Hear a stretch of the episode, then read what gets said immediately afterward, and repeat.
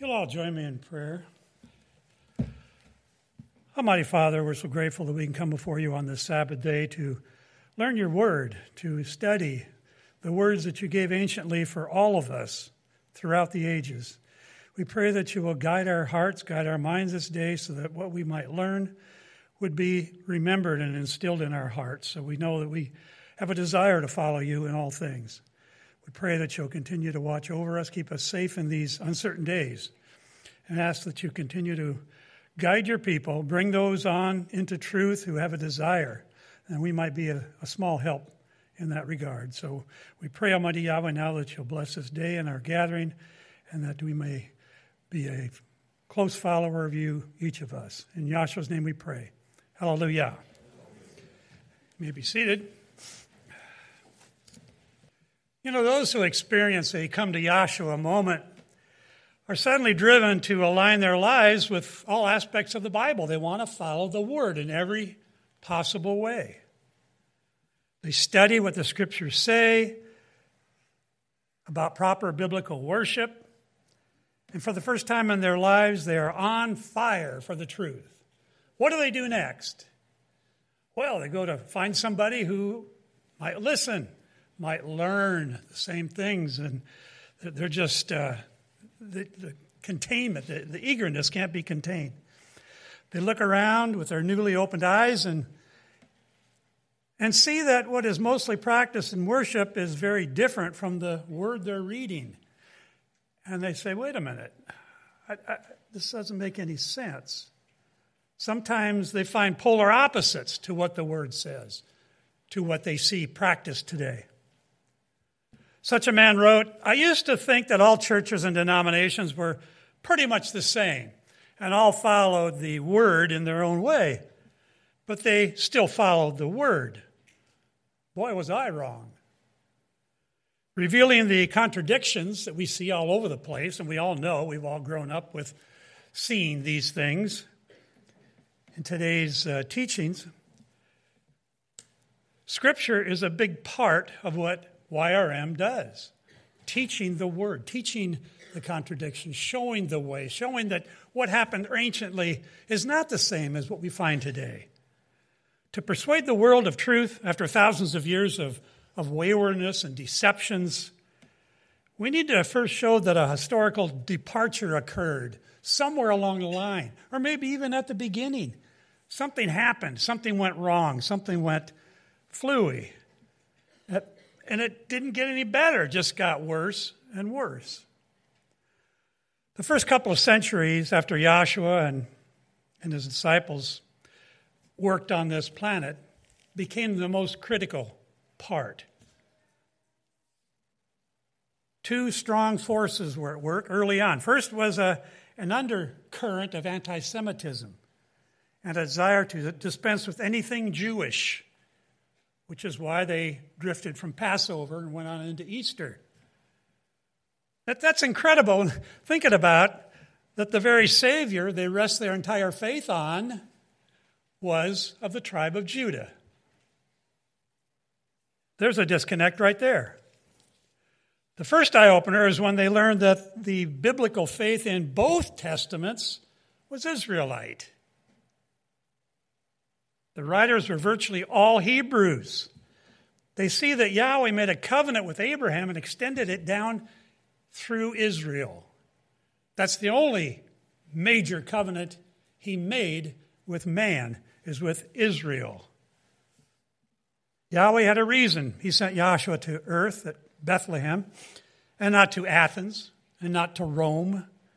Yahweh keeps his promises and commitments. As the song says, there's no shadow of turning with him. Once he makes a commitment, he, he sticks with it. Wouldn't it be good if everybody did that? Think about this. Geographically, is at the crossroads of three major continents. Three major continents. What better place to put his name, to put his faith where it could go out, spread out all the way to the ends of the earth from there. Well, sadly, the world couldn't accept Yahweh's plan to spread the truth via Israel. there were a number of reasons the apostasy occurred that we read about in the New Testament. The apostles saw the writing on the wall. They gave admonitions and exhortations necessary to keep the pure faith alive. 2 Timothy 2:15 Therefore brethren stand fast and hold to the traditions which you have been taught whether by word or our epistle. Now he's not talking about church traditions. He's talking about traditions that were inspired through his messengers, the apostles or their writings. Peter also wrote 2 Timothy 3:16, all scripture is given by inspiration of Elohim, all scripture. It's profitable for what? For doctrine, for reproof, for correction, for instruction in righteousness, that the man of Elohim may be perfect, thoroughly furnished unto all good works. We don't need extra biblical writings. We've got the Bible, and the Bible tells us it is for your salvation. We could enumerate many causes for the apostasy, and the biggest being biblical ignorance that Paul and Peter warned against. One reason for that is that the scriptures were taken out of the hands of the people and put in the church. So there's only one Bible in the church, and you want to read it, you had to go up to the pulpit, it's chained down, and you got a priest behind you telling you what you're reading. What good is that? Only the church could tell them what was what. And besides, there was total control at the top, regardless. New doctrines began to appear that have nothing to do with the scriptures, but you can't fact check it because you can't get the scriptures. So, what do you do? Most of these were covert, but there were also some overt influences that were normally not written about. You know, what helped lead worship away from a Hebraic and into a Grecianized, Romanized mind frame via the Greek language, and especially the translation of the New Testament into Greek, followed by the Latin. You may not have thought of the power of language before, but scientists have done studies and found how, how much language can influence thought and even action.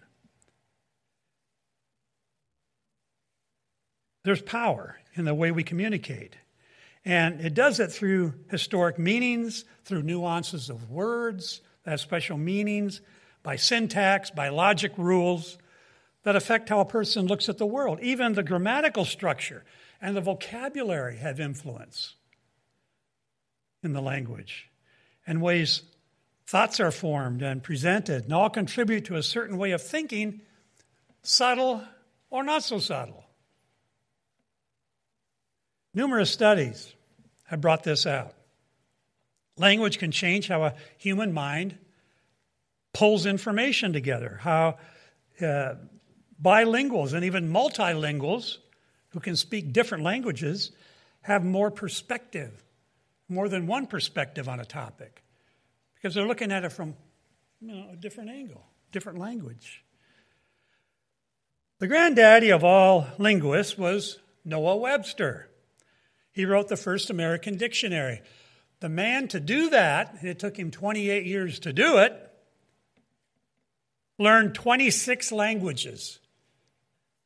I have trouble with one. Can you imagine? Old English, even German, Greek, Latin, Italian, Spanish, French, Hebrew, Arabic, and Sanskrit. It's amazing. I ran across a fascinating study focusing on the Chinese language, and we all know it's got those funny little symbols, little stick figures, you know. Compared with English, which is mostly linear, you know, written on right to left, Chinese characters are more complex in structure, and, and writing involves strokes in all four directions up, down. And to form those characters actually helps sharpen the brain, they found. The neural activity in working your fingers and thinking and spatial memory of the brain is improved by writing their alphabet and in their words. The Hebrew, I think, is similar with multiple design in its Hebrew text. And this fits with the Hebraic mind. As one Jewish sage noted, the Semites of the Bible times did not simply think truth, they expressed truth. They experienced truth. To Israelites, the deed was always more important than the creed. The doing, the action was always more important. We're more interested in discovering what Yahweh wants man to do rather than we are in describing Yahweh's essentials, he says. For the Hebrew, Elohim is not understood philosophically so much as functionally. He acts. We see that all the way through. We even have a book called The Acts of the Apostles, if that isn't Hebraic. But that's how Yahweh is described in the Word. He's always doing something, causing people to do this or that, or bringing miracles, or always functioning for the people. That's Hebraic. That's, that's the kind of language we're talking. It's not in terms of pure being in a static sense, but an active sense. Greek, on the other hand, is a scientific and philosophical language. It's got a vocabulary that it's not as big as English, but it approaches it, where Hebrew is like 100,000 words, Greek is 200 and some thousand, I read once. So they like to express things, they like to talk things out. Paul went up on Areopagus, Mars Hill. He's walking around, and they're all sitting around their togas, you know, leaning back, trying to hear some new thing. That's all. That's their. That was their job to come up with new stuff, just listening and talking about it. That's what they did. So Paul comes along and says, "Well, I see you got." Uh, like, what are you doing here? Well, I'm looking for a certain thing. And he said, Oh, I guess what? I, I you have a an inscription there uh, says uh, to the unknown mighty one. I want to talk to you about him. Oh, really? Well, we like to hear that because we want to hear stuff. So that's what he did. And it's interesting, he did it that way too. He moved over into their sphere. You see how he did it? Very, very uh, diplomatically, so that they would uh, listen even more. I don't know how many converted then, didn't say, but uh, at least he got the point out. The Hebrew would normally think in terms of a loving Elohim, that is, Elohim who loves through his actions, rather than the Greek way of saying it, Yahweh is love, a static.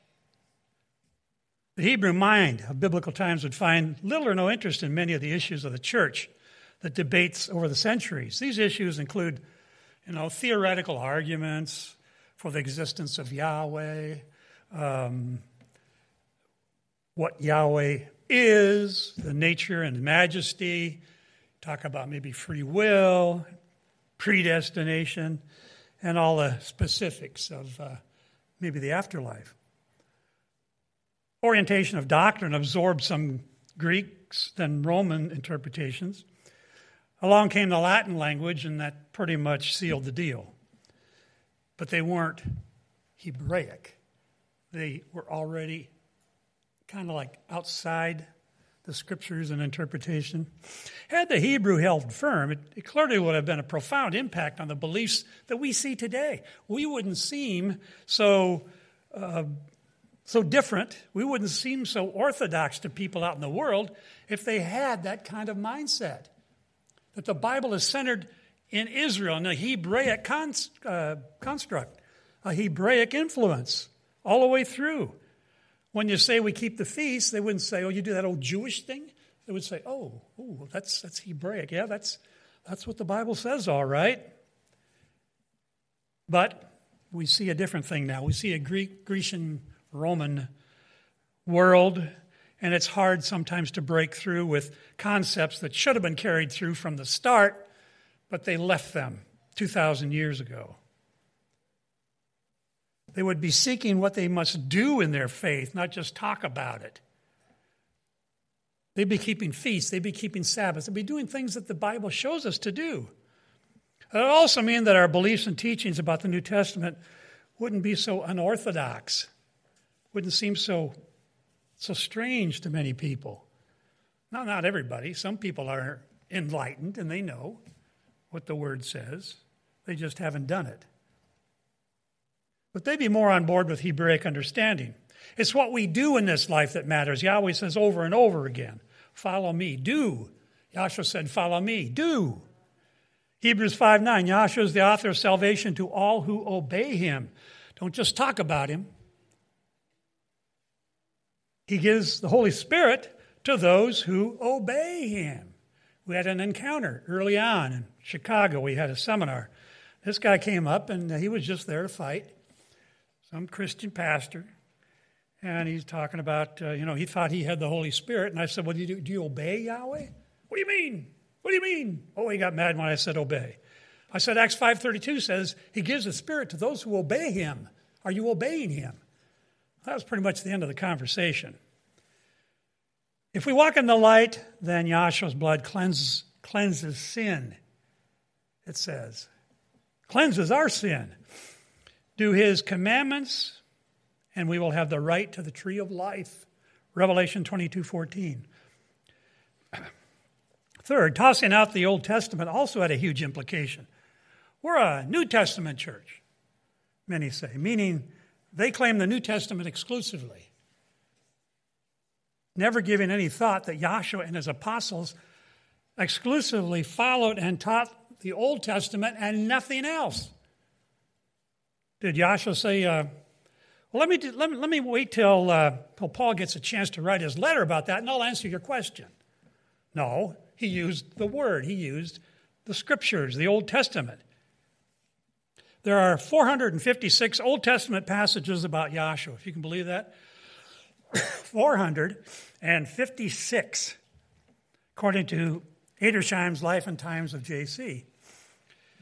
The Old Testament constitutes 80% of the New Testament directly or in shared quotations and references. 80%, 8 out of 10.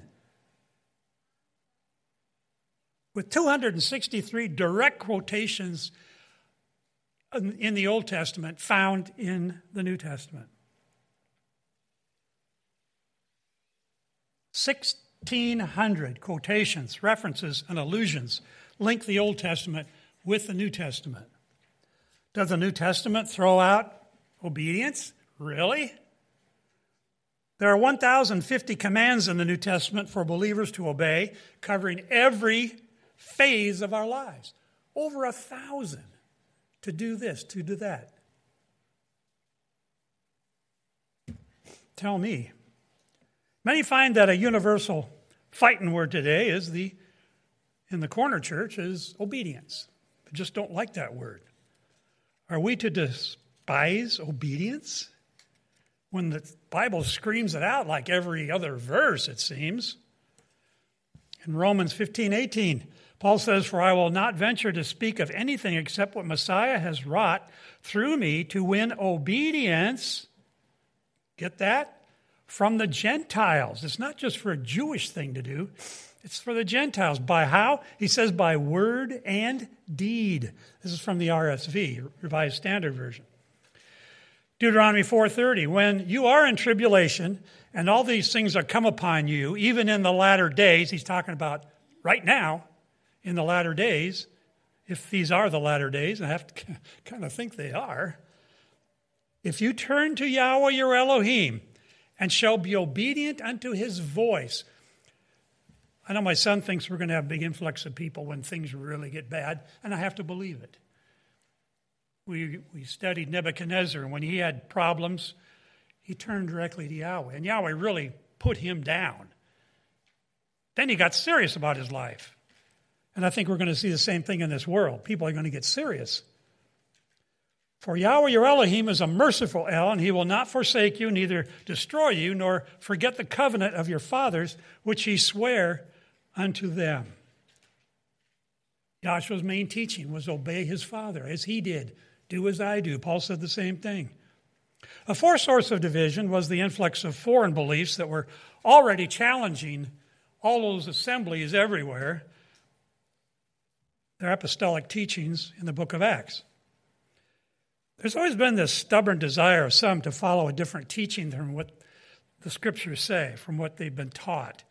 They're always looking for a different angle, a way to get out.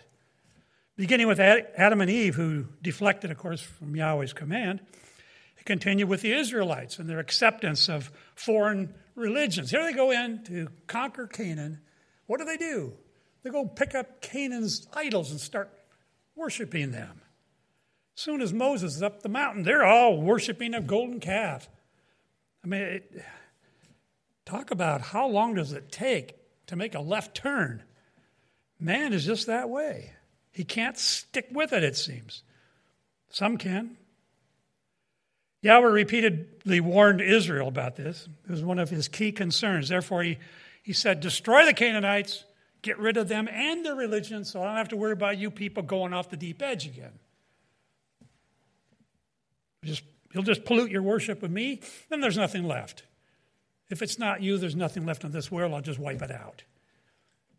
You trace history, and we can track the derailing of uh, teachings through centuries of alteration, adaptation, and amalgamation. Ultimately, we can use this sword of truth to smash through heresies that arose in the early years and on and calcified over traditions. To most effective, to be most effective, we, we need to show the uniformed and nature of truth and the uninformed and misinformed ma- masses that we need to teach them. To convert those who aren't students of Scripture can be a challenge. What works for one person may not work for another, but we got to try. It works best when taken in baby steps. Let me illustrate.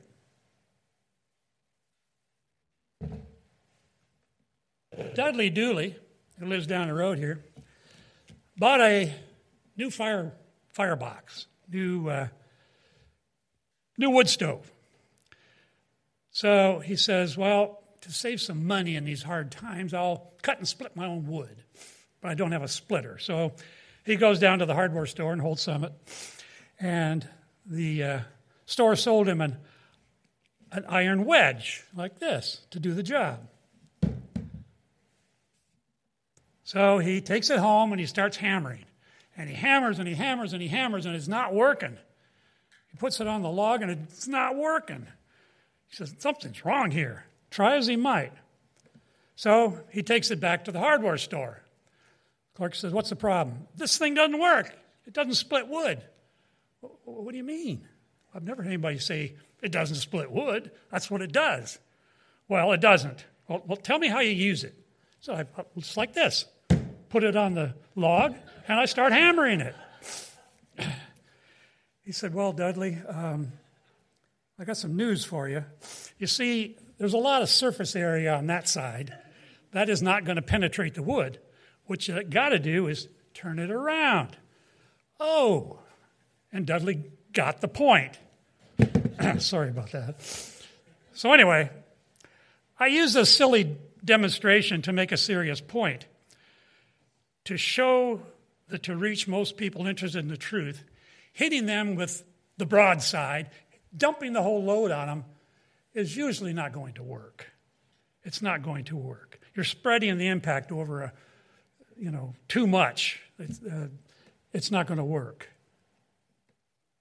Hitting them with everything you know will likely not penetrate their defenses. We found that when you drop the whole load, you're just overwhelming them. They can't handle it. But this, oh, I don't, what? And that too, and the Sabbath and the feast. And, whoa, whoa, whoa, slow down here. Very few who are just even passively interested can handle getting broadsided with multiple teachings that they never heard before. Most people can't handle too much shock and awe, let's face it. So it takes time to digest new ideas. The best thing to do, one at a time. The Sabbath. Focus on the Sabbath. Maybe focus on the name. Then they can digest that and say, wait a minute, that makes sense. Hey, what else do you got? And, you know, come back and a little more each time. You have a far better chance of piercing through the false beliefs by taking it slow. Once they see you're all right, they're more likely to open up to more truth. Ironically, the truths we espouse sound way outdated, outdated to most people. Just, wait a minute, that's, that's Old Testament. That, we're, we're, New Testament. That's Old Testament. We're New Testament. and they're steeped in 2,000 years of traditional error. Most will have a hard time accepting that a prophesied apostasy even happened. Too much, too much to digest. They throw up their hands in frustration and say, Well, my church would never lead me astray. That very attitude is why they could and why they did.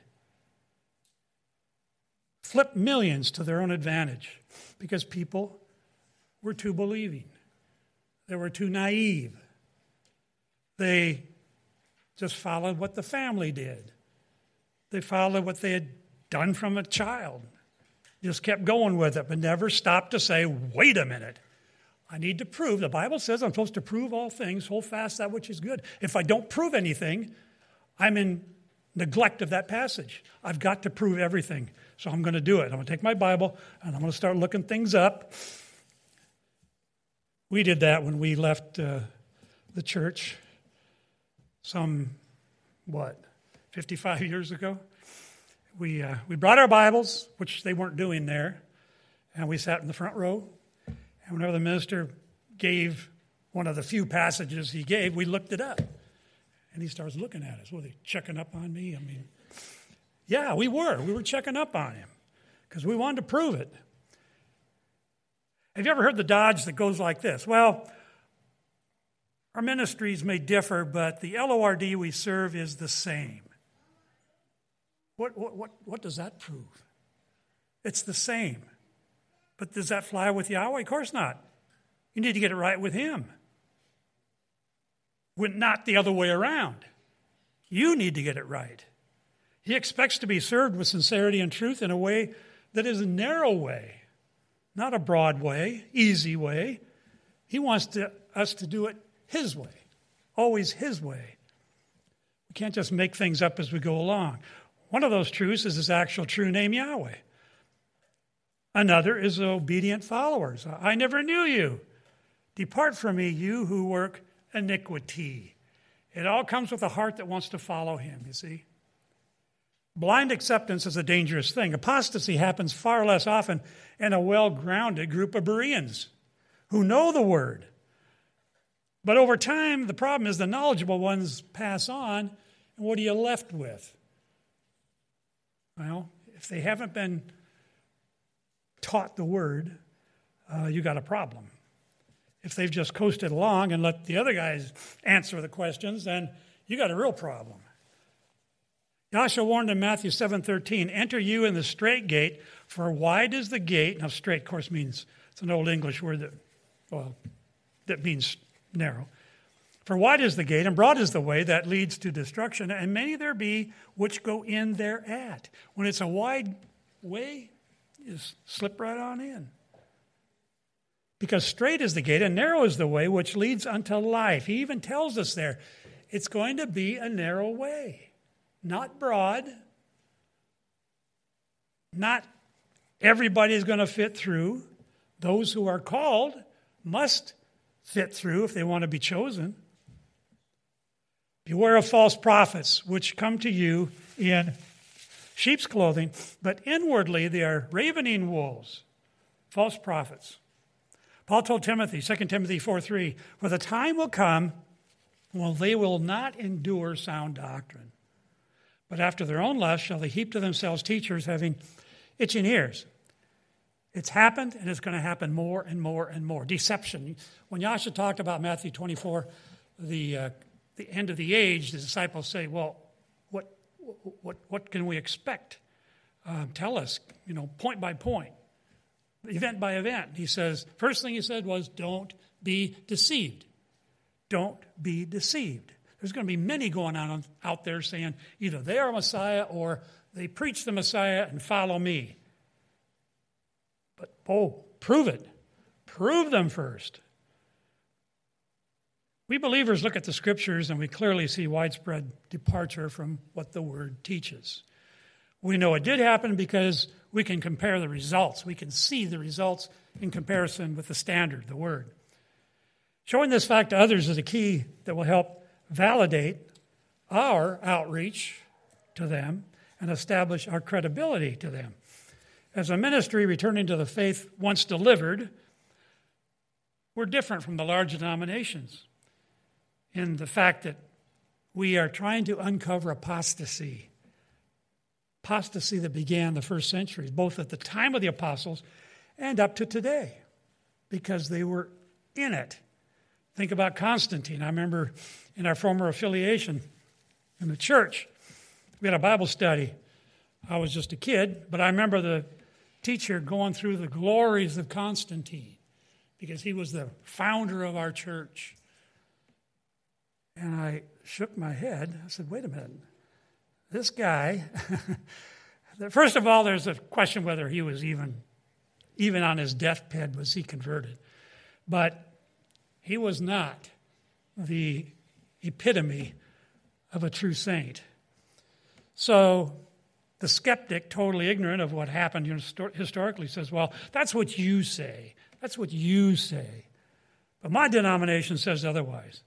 We then direct him or her to the facts of the widespread departure from Scripture and say, Explain this to me. How did this happen? Why did this happen?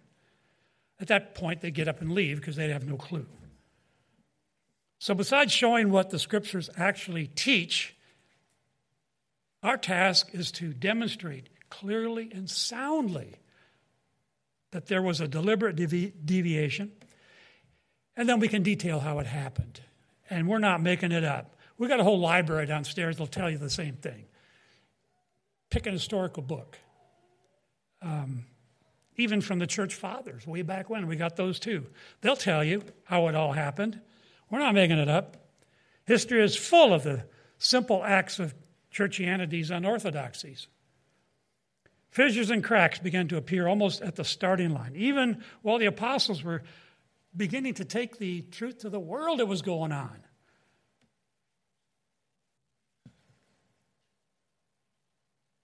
You got heretics going on. Something was seriously happening in the book of Acts. And they had guys like Simon Magus in Acts 8 who hassled the apostles while they went about their ministry. Justin Martyr was one of the first post biblical writers, historical writer, to record uh, clear statements about Simon the sorcerer. Magus means sorcerer in Greek. In Martyr's first apology, he wrote, There was a Samaritan, Simon, a native of the village called Gitto, who in the reign of Claudius Caesar and in your royal city of Rome did mighty acts of magic by virtue of the acts of the devils operating in him. He was considered a mighty one. This started. It's like they saw Yahshua, they lived with Yahshua, saw his miracles, and these guys come out of the woodwork and say, Me too. I want to get a following, just like that. Still quoting, and there was Marcion, a man of Pontus, who is even at this day alive and teaching his disciples to believe in some other God greater than the Creator.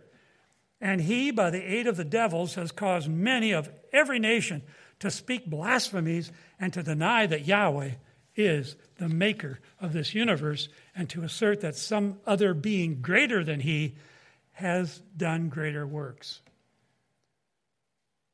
What in the world? Well, Marcion was a Gnostic. You may have heard of Gnosticism going on there. What is that? It's a heretical teaching. Have you ever wondered, as you read in Paul's letters, about his warning against teachings he calls rudiments and elements of the world? What he calls weak and beggarly elements? Philosophy? Vain deceit? wisdom of this world. He talks about all of that. Tradition of men. What did he mean? For an answer, we need to know who and what was opposing the apostles as they walked through the Galilee and beyond teaching the truth. Paul told Timothy in 1 Timothy 6:20, "O Timothy, keep that which is committed to your trust. Avoid profane and vain babblings and oppositions of science falsely so called, which some professing have erred concerning the faith. Interesting word, science. It's 1101 in Strong's and is the Greek word gnosis, G N O S I S. A system of beliefs that focuses on knowing and knowledge. Paul is talking about Gnosticism. These guys were Gnostics. It was a powerful movement that would challenge New Testament teachings, and it was gaining steam. They had their problems too. It was gaining steam. It was a blend of Greek philosophy, of course, Babylonian paganism, and that's another force working against the truth, and Christianity. And it was the stem cell that gave rise to major false teachings of the church. Gnosticism is knowledge gained intuitively, it just kind of falls on you. you. You just know it. It was a religious experience considered higher knowledge. Yeah, you follow the Bible. We have higher knowledge. We have direct communication. What is this starting to sound like? A religious experience almost rises to the level that Yahshua talks exclusively to individuals, or Yahweh does exclusively. Almost rises to that level. My answer, 2 Timothy 3.16, that all scripture is all we need for salvation. We don't need any ex- extracurricular teachings. We got it right here. And if Yahweh wanted us to have it, He'd give it to us. But He's given it in His Word. So we don't need any divine revelation. He might give it, but it'd be for a purpose, not just to promote some guy's ministry. You want Yahweh to talk to you personally? Read the Word. It's given for that purpose. It's given to everyone. Colossians 2:8. Beware lest any man spoil you through philosophy and vain deceit. We're now talking about, remember like we talked before, Greek influence, after the tradition of men, after the rudiments of the world, and not after Messiah. Philosophy from philosophia, a Greek word meaning love plus wisdom, love of wisdom, hence gnosis. Sophia was the Greek deity of wisdom. We're talking about a pagan mighty one here. Colossians 2:20 Wherefore if you be dead with Messiah from the rudiments of the world again that's what he's talking about the gnostic beliefs why as though living in the world are you yet subject to ordinances? What kind of ordinances? I mean we're not supposed to obey the law? No he, he explains it. Uh, 21 23 touch not taste not handle not which are all to perish with the using after the commandments and doctrines of men of men not yahweh which things have a, indeed a show of wisdom and will worship and humility and neglecting of the body not in any honor to the satisfying of the flesh the 20th century New Testament reads Such prohibitions appear reasonable where there is a desire for self imposed service. Self imposed service, not service from Yahweh. Galatians 4 3. Even so, we, when we were children, were in bondage under the elements of the world. There it is again. Paul talks about this a lot. Galatians 4 9. But now, after you have known Elohim, or rather are known of Elohim, how turn you again to the weak and beggarly elements wherein you desire to, be in bondage? You got all those things you got to do taste not, uh, touch not, handle not. You got all this rigmarole you got to go through. For what? It's man made. That's what he was trying to explain. For the wisdom, 1 Corinthians 3.19, for the wisdom of this world is foolishness with Elohim. For it is written, he takes the wise in their own craftiness. We can dissemble the parts of popular doctrine today and retrofit them right into the Gnostic scheme. You cannot understand why churchianity deviated from Scripture until you see where it came from and how it developed. Once you see the trends, once you follow the, you know, the quote money trail, you, you can figure it out. For example, Gnostics fundamentally reject laws. What does that sound like? I've talked about it the whole time. People that don't want obedience. That's what the Gnostics did. If the word ethics and morality are taken to mean a system of rules, then the Gnostic is opposed to them. If, on the other hand, morality is said to consist of an inner integrity arising from illumination of the inner being, a spark within, then the Gnostic will Embrace it wholeheartedly.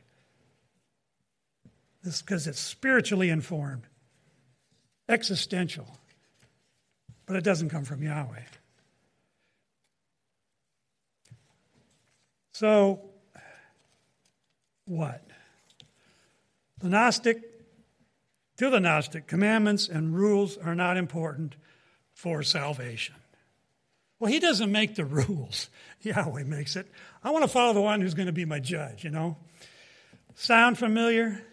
Rules of conduct for them may seem or serve numerous ends, including the structuring of an ordered and peaceful society and getting along socially. That's fine. They didn't mind that. They don't mind speed limits.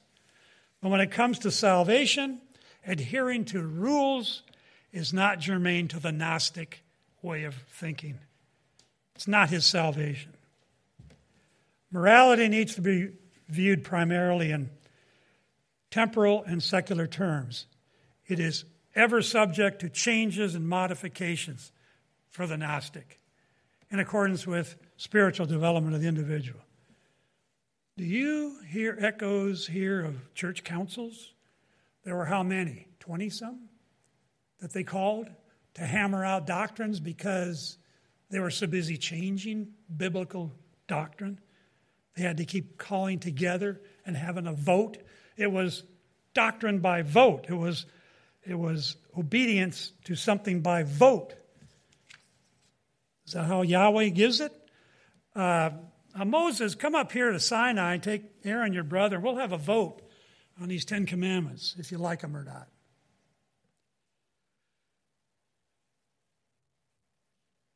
Maybe the Gnostic influence gave rise to the notion that Paul taught against the law as well, which he had to prove otherwise.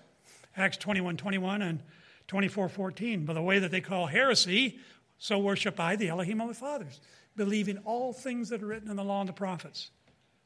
The law and the prophets, that's the word. Maybe the Gnostic influence uh, was a lot more pervasive than we ever hear about. So, what definite parallels do we see between Gnosticism and what we see today? Well, we see that laws, spiritual laws, are unnecessary. The Gnostic rejected the Old Testament and its laws. He had no use for the Old Testament because it focused on a demanding Yahweh, who they didn't say was the real Yahweh. He was the, called the demiurge, the littler Yahweh, not the one who made the universe. They got that covered too. So if you say you follow Yahweh of the Bible, well, he's not the real one. That's how they said it. Such blasphemy. Salvation comes by way of spiritual experience, in this case, higher knowledge, not through actions. Does that sound familiar? Does this ring a bell? How about the faith alone teaching of Luther and, and most of churchianity? All you need is faith, you don't have to do anything. Laws are changeable and relative because they only govern secular things and have no connection to spiritual things. So the church changes the Sabbath to impose to uh, impose heathen customs and holidays. The discovery of the Dead Sea Scrolls in 1947 shed additional light on the Gnostic heresy that was influencing Christianity yet another way. See, the Jewish sect of the Essenes was credited for producing the scrolls. They left Jerusalem because they considered the city too worldly. So they climbed up on this Masada and uh, waited out the end when the Romans would overtake them. But they cultivated some Gnostic ideas as well. Paul points out that this asceticism that they had was based on human commands and teachings. They have only a semblance of wisdom, he said, but in essence, their practices are only a pretense that do not lead to any honorable end. What's the point of it? What's the point? When I was in school, the big thing going around was um, were guys getting involved in India, Indian religion and asceticism. You know, you had these uh, people going to airports and selling flowers, walking around with their heads weird, shaved weird, and uh, it just the whole thing was that it just went on and on and on. I think that's kind of like the Gnostics. That's that's probably they'd probably join right in. Shun profane and vain babblings, for they will increase unto more wickedness. And oppositions of science, gnosis, knowledge, falsely so called. He says they call it knowledge. It's not knowledge, it's gnosis. So they held that the potential of, of gnosis and thus of salvation is present in every human, every woman, every man. Kind of reminds me of immortal soul idea. Everybody's got it. As soon as you die, you go. And you always go up, you never go down, you notice? Uh, that, that was a bit of a Gnostic influence there as well. That everybody has this special knowledge, the angelic twin that you have, thus becoming qualified to enter the pleroma as complete perfection. This thinking led to the once saved, always saved, I believe. They taught that the potential for gnosis is available for everybody. This was a powerful movement, very powerful. Well, we pin down, we're pinned down by our earthly existence, the Gnostic says. Things don't matter. You know, physical things don't matter. But spiritual things, well, in a way they're right, but uh, as far as salvation goes, but how do we act to Yahweh? We act through our actions, our physical actions. And we follow His word through physical actions. And then, of course, prayer and this sort of thing. But they reject all of it, they reject all physical things. The indwelling spark must be awakened from its terrestrial slumber by the saving knowledge that comes from without. If the words ethics or morality are taken to mean a system of rules to follow, then Gnosticism is opposed to them both. Because they usually originate with the demiurge, what we've already rejected him. On the other hand, morality is said to consist of an inner quality, an inner integrity arising from illumination of the indwelling spark. This all gets very, very uh, cloudy, very hazy when you get into it. So they can kind of switch things around as they go. It's all about self. Self is the enemy of truth. Self is, in itself, is the love of, uh, of, of self, of sin. What opposes Yahweh? If you're having problems in life, look at yourself. Look at yourself. For the Gnostic, morality needs to be viewed primarily in temporal and secular terms. It's always subject to change and modification in accordance with the development of the individual. So it's very fluid. There's no standard. See, that, that's another thing we hear today. Well, those Old Testament, that, that, that, you don't need to follow that. That's, that's passe. That's gone. We don't need that. Yahshua is love. We rely on him. He is my obedience. we who try to live the word, to live the truth in all areas of our lives, see what's ahead. We know that it's going to be tough coming, tough going. So we live for his kingdom now which is not of this world, Yahshua says. You live for a different kingdom. And if you're faithful, Yahweh will be with you. And we'll all pass away one day like smoke from Dooley's wood furnace. And our life's record will be a permanent record of how we live this life. And once it's made, once we're gone, we can't change it. That's it. We want to make it the best we can, to live the best we can to do the most we can for Yahweh. Make your life count, brethren. Adhere to the word given us. Don't get off tangents on these other teachings. Reap the coming joy when Yahshua comes back and we can say, at last, at last it's over. And we can be with Yahshua forever. Wherever he goes in this universe, we can be with him perhaps helping Him, doing what He wants us to do. Whatever grand plan He has in His kingdom, We want to be part of that. That's all that matters. What this world is doing will pass away. There'll be no more. This earth, he's going to remake this whole world. He's going to burn it up and make it new. That's what we have to look forward to. And keep the faith. Don't let things discourage you. Keep strong in the word because it'll all one day be, be good for, uh, for you if you remain faithful to him. And Yahweh, we bless you.